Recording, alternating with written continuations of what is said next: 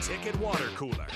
Brought to you by Culligan of Lincoln on 93.7 The Ticket and theticketfm.com.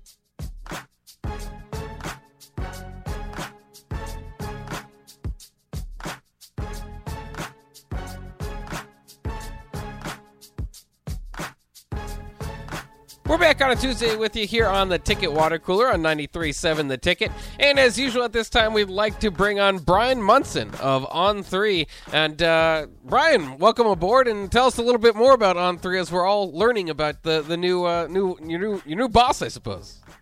We had to kind of sneak that one up on all you guys. Yeah. Um, so the, the, the majority of the team is slid over to on three. Obviously, we are we're short a guy until September, and that's the way that that's going to kind of roll out. But then we'll be back to full staff.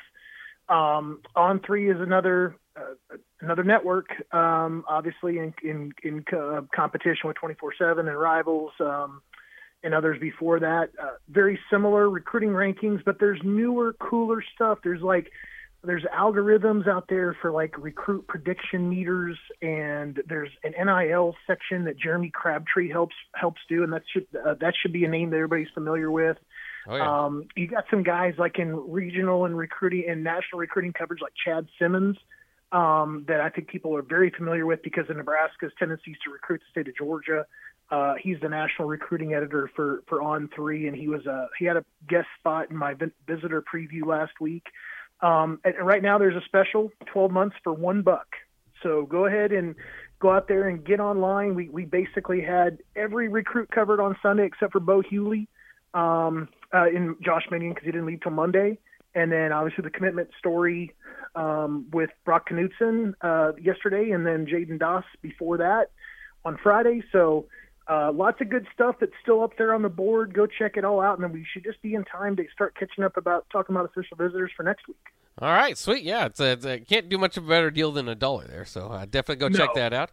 Uh, I, I did want to ask you about those recruits, and we'll start with Jaden Doss just because he committed first. Uh, in in in connection with the the, the commitments, it's it's not just that; it's the it's the new recruiting, um, the kind of the coaches that are going into it. So uh, what is what is Jaden Doss kind of bringing to the table f- for Nebraska, and uh, how is uh, how how is the wide receiver room just kind of so on fire? I mean, it just seems like uh, seems like it's just rolling.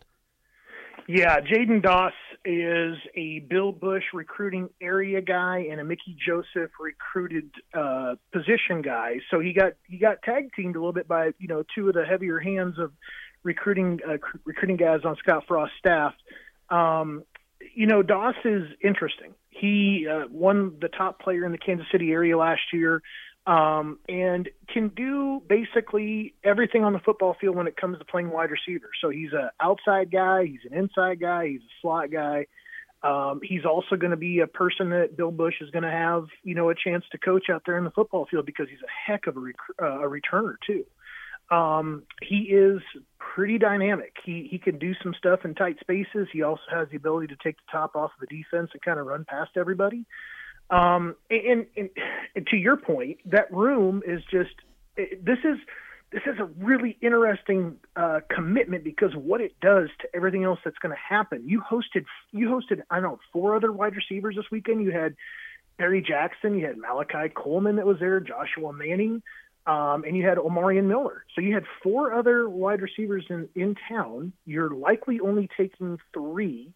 So now you've got Jaden Doss. Malachi Coleman likely has the you know a, spot guaranteed to him. So maybe you've got one other spot, and you know we're on a little bit of a commitment watch here right now because Omarion Miller came in this last weekend, and uh, some things are kind of popping out of that camp that, to, to indicate that he may be very close to springing a commitment for Nebraska. So that room could be filling up very quickly, and obviously the Brock Knutson commitment yesterday also does some similar things in the offensive line room in class. Brian, you, you brought up Malachi Coleman. I definitely wanted to bring it up to you because that's been a big discussion, especially on social media. He says that it's the best visit he had so far. He's wearing a big red football school. I bet a lot of fans love that. He's from Lincoln. Where are we at with the recruiting of Malachi Coleman, and do you think this is a good sign that he seems this interested? Without a doubt. I mean, um, I think it's an incredible, uh, it's an incredible point for Nebraska to kind of be at to give Malachi uh, this baseline, this uh, this bar, basically for him to kind of carry forward and compare all the rest of the schools that he wants mm-hmm. to wants to visit. Compare it against the school that's right there in his backyard. Why would you want to go ahead and travel hundreds of miles away to to do the things that you can do and and, not in not a better environment than what you can get right there in your backyard? So that's a very very interesting kind of um, scenario to carry forward. It makes it incredibly difficult. You've got to be disruptive. You've got to be disruptive in a positive way when it comes to bringing in bringing in a guy like that and getting him to kind of turn a blind eye to just going a couple miles, you know, north uh, to to the to the stadium there to go to school, as opposed to a couple hundred miles, uh, and you know, kind of this life changing forklift, you know, upgrade kind of life uh, lifestyle. So, I think that things are sitting really good with Malachi, but again, people have got to kind of slow down here a little bit. Malachi held a press conference to talk about, you know, his process and talk about the the official visit. This is a guy that I fully anticipate is going to take his time, you know, to go through things. He's got a lot of options, and I think Nebraska fans are going to have to get comfortable with him, you know, potentially taking a visit out there to, to USC or to another school and just kind of seeing where this thing's going to kind of drag out to because it's very likely going to see very late in the year, potentially all the way out to December. Oh, it's fascinating to see the level of talent here in Nebraska. Certainly helps to see it in Lincoln too, so we'll enjoy that. Um, but uh, that's kind of the, uh, goes on to a larger discussion. Do you think that Scott Frost, um, you know, at times with you know kind of the Avante Dickersons and other guys that it's kind of left the state? Um, do you think that in-state recruiting has been a problem to, for Scott Frost? And if so, how's he turned it around? And I guess if not, um, you know, why uh, why is that narrative kind of sprung up? Yeah, I, I think that 2022 class didn't have a very good look with it. And I know a lot of people ask questions about why all the guys, a lot of the top guys, you know, other than Ernest Hausmann, were were leaving the state. And um, I think that they all had their own reasons. a lot of, you know, a couple of those guys at least weren't from the state to to begin with, but were living in Omaha now, and um, there really wasn't anything to kind of keep them there. So, I I I think that I think Scott has done a a good job in state. I don't think it was fair to basically put 2022 ahead of any of the other wins that he had had um, in state. However, I, I think people are kind of seeing, um, you know, a lot more schools uh, paying attention to Nebraska. Uh, when when it comes to you know Boston College reaching out to Ernest Hausmann last year, Michigan, and and and now you've got uh, Cade McIntyre now that's got offers from OU and Tennessee. Um, Minnesota would more would no they would love to be able to reach into Scott Frost's backyard and get a guy to to come to Minnesota, to Minnesota versus go to Lincoln. And, and Iowa always prides himself in Iowa State for that matter of going in there and and being some of the first schools to offer kids from the state of, of Nebraska. So I think that the optic has really changed in terms of not recruiting the state to not offering the kids soon enough that they want. Um, you saw it again a little bit with Carter Nelson. Uh, but then again, Nebraska offered a 2026 wide receiver this weekend after a seven on seven tournament. And that's a kid that's never even been to high school yet. So Jeez. I think that some things are changing, some things are turning here a little bit, and I think that that's going to really help out with kind of defending that Nebraska is trying to keep everybody um, home and give them that option to come to Lincoln first, and that they want to get them there. So that that's that's the first part that has to happen. Well, moving away from recruiting a little bit into our, our own projections, uh, we were kind of talking about Casey Thompson uh, and you know the effect that he has, and, and the, kind of someone was brought up on the text line. Um, you know, if he goes down, or, or maybe he just doesn't necessarily have the season that we expect him to have.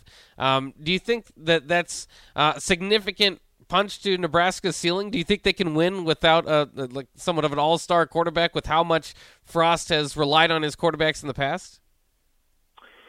Um, you know, I think that Scott Frost and, and Coach Whipple are probably sitting there in the in the north in the north offices, uh, wishing that they would have had a chance to better evaluate um, Purdy and and and Haarberg. And I, I I have a reason to believe that you know that um, Smothers came out for the spring game, and probably that was the worst performance he had all summer or all spring. Um, so that wasn't necessarily to sum up, you know, how he would, had been performing up to that point. Um, but I, I think that obviously things are things have got to been things have got to kind of be sorting themselves out and finding their way into kind of a a slotted deal where you know the starting quarterback, whether that's you know, it's got to be you know Casey Thompson at this point, and and you're hoping that guys like Purdy and Haarberg and, and Smothers can can make a run at things and, and challenge him through the summer and, and make him a little uncomfortable and make him defend and make him get better and and do things a little bit better through fall camp.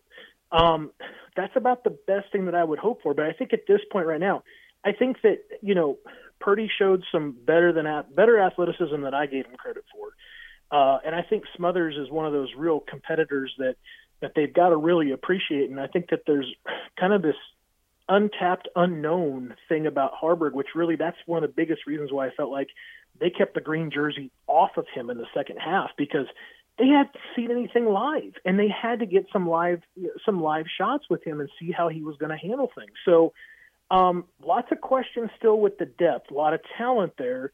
Uh, if Thompson goes down, does it mean that that things are over with? I'd say not necessarily, but it's not going to be necessarily like this this feel good thing like you got Brook or somebody else sitting over there in the sideline waiting to go in either. It's it there, there could be a very talented alternative that's over there that just has not had a chance to kind of put it all together yet. It's just it's been about just bad bad timing, bad bad injuries, and bad cycles. When when you get a chance to get an opportunity to to do something, they've not been available. Uh, it'll be fascinating to see how it plays out one way or the other. He's Brian Munson of On Three. Brian, thanks for joining us today. All right, guys, be good. We'll talk to you next week. All right, sounds good. There he goes, Brian Munson again of On Three, uh, and uh, we'll take a quick break. When we come back, it'll be time for box history lessons. It's our year in review, 2017. It was a rough year. There's really no other way of putting it, but we'll still go through it uh, and uh, try to remember the good times, if there were any, and, and at least uh, look at the national landscape as well. That's coming up next here on the Ticket Water Cooler on 93.7 The Ticket.